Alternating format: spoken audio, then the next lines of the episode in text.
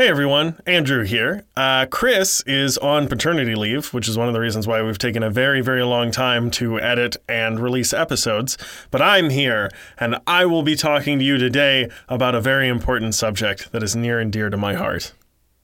I'm just kidding. It's a show that just started like a couple months ago. WandaVision. The last eight episodes of WandaVision have been something else. It's taken a lot of inspirations from various comics, including The House of M, which is an X Men run, and Tom King's run of The Vision, which is only 12 issues, but if you haven't read it, I highly suggest it, especially if you like the show WandaVision. But what in the world could they possibly do in the last episode? Let's pick this apart a little bit. Just a heads up, if you haven't seen WandaVision, this is full of spoilers, so go watch the show if you haven't seen it yet, and then come back to this. I've read a lot of speculation that this could introduce the X Men in some way, either by opening up the multiverse or by some other method. But I just don't see that happening in the last episode. They haven't really set it up for that. I mean, we kind of thought they did when they introduced Evan Peters as Pietro, but they've all but said that he's basically just some random guy. I don't think he's going to be the Quicksilver from the Fox series. I want him to be, I just don't think it's going to happen. Just like Lucille Ball, though, they do have some splaining to do as to why he's just as fast as the Quicksilver we know from the Age of Ultron. But I trust they'll be able to wrap that up in the last episode. What I don't think they'd be able to do in the last episode is introduce an entire multiverse. And it's not only whether or not they'd be able to,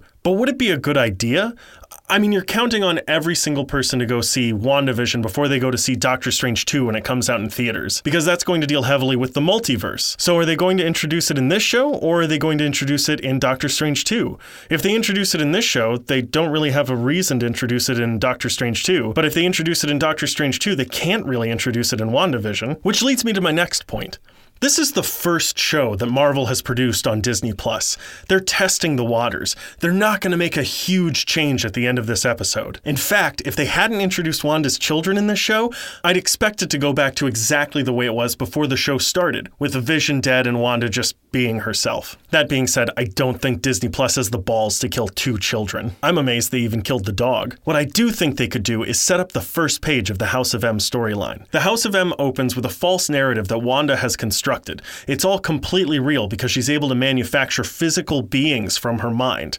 Professor Charles Xavier puts an end to that right away, but this is the first domino that would lead to a series of horrible events called the House of M. And without spoiling too much, the House of M involves all sorts of crazy things. Mutants disappear, the Avengers disappear, she kills all sorts of people, everyone gets their deepest, darkest fantasies. It's a wild roller coaster. But I just think all that, or any one piece of it, is too much to set up and accomplish and follow through in a single single television episode, no matter how long that episode is. So, what specifically do I think is going to happen? Let's start with Vision. There are two possible outcomes that I think could happen. One option with Vision is I think that he could die while fighting the Grey Vision, which we saw introduced at the end of the last episode. He could find himself in a position where he's forced to sacrifice himself in order to save his family and perhaps even the world. This could kill both him and the new Grey Vision that we've seen. Another thing that could happen with Vision, and this has happened before in the comics, is that he could insert his essence into Grey Vision.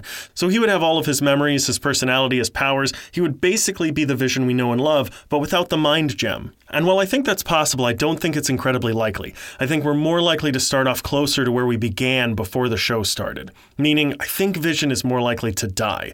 It would just be too confusing to the people who don't have Disney Plus, and there just aren't as many people with Disney Plus as there are who go to see the movies. I think there's a better chance we're going to leave this story without Vision, but I don't think it's going to be that way for the children. Maybe she strikes a deal with Agatha or something that she'll keep her kids alive for a little while or something like that. Another theory that I've read a lot of times is that Mephisto will somehow be responsible for this whole thing. For those of you who don't know, Mephisto does a lot of crazy stuff in the comics. He's a character who's basically the personification of the devil.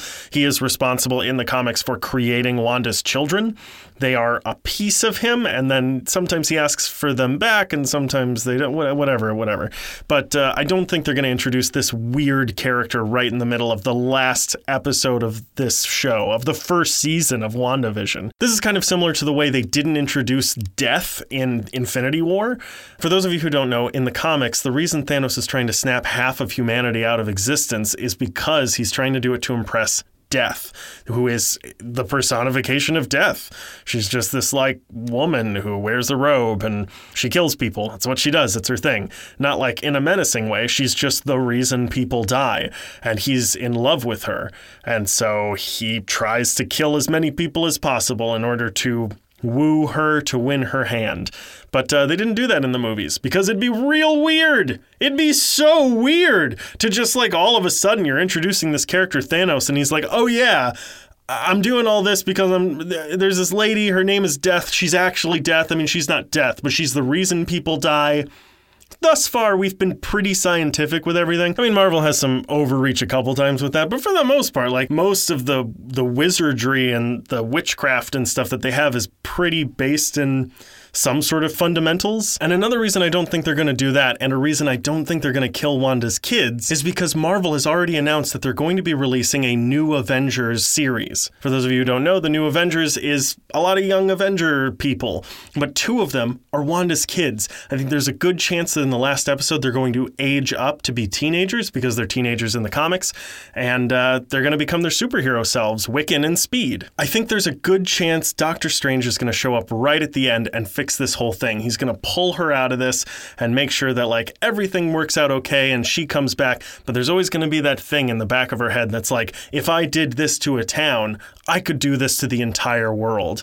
And Doctor Strange is going to know it as well. And I think if they want to, this can be a stepping stone that leads to the House of M storyline after they get the mutants introduced into the MCU. As for Agatha Harkness, I don't know. I think there's a good chance she just fucks off. We're probably going to get one of those villain things that's like, oh, I'll see you another time, and she's just going to fly away. And then maybe they'll use her again, maybe they won't. You know how it goes. I also think there's a good chance we'll get a little bit of Monica Rambeau's new powers. In the comics, that character gets powers and becomes the hero Photon. I don't think we're going to get like a full fledged superhero out of her before the show ends, but I do think there's a good chance we'll get like one blast out of her that like is the Hail Mary that saves them at one point. So those are my theories on the final episode of WandaVision. I could be very, very wrong, but I was bullied a lot in elementary school, so I have read many comics. Two episodes from now, Chris and I are going to do a deep dive on the influences for WandaVision. Uh, we're going to talk about House of M. We're going to talk about Tom King's run on The Vision, which is excellent. If you haven't read it, you really should. So make sure to tune in for that one. I hope you enjoyed this episode. We'll see you then.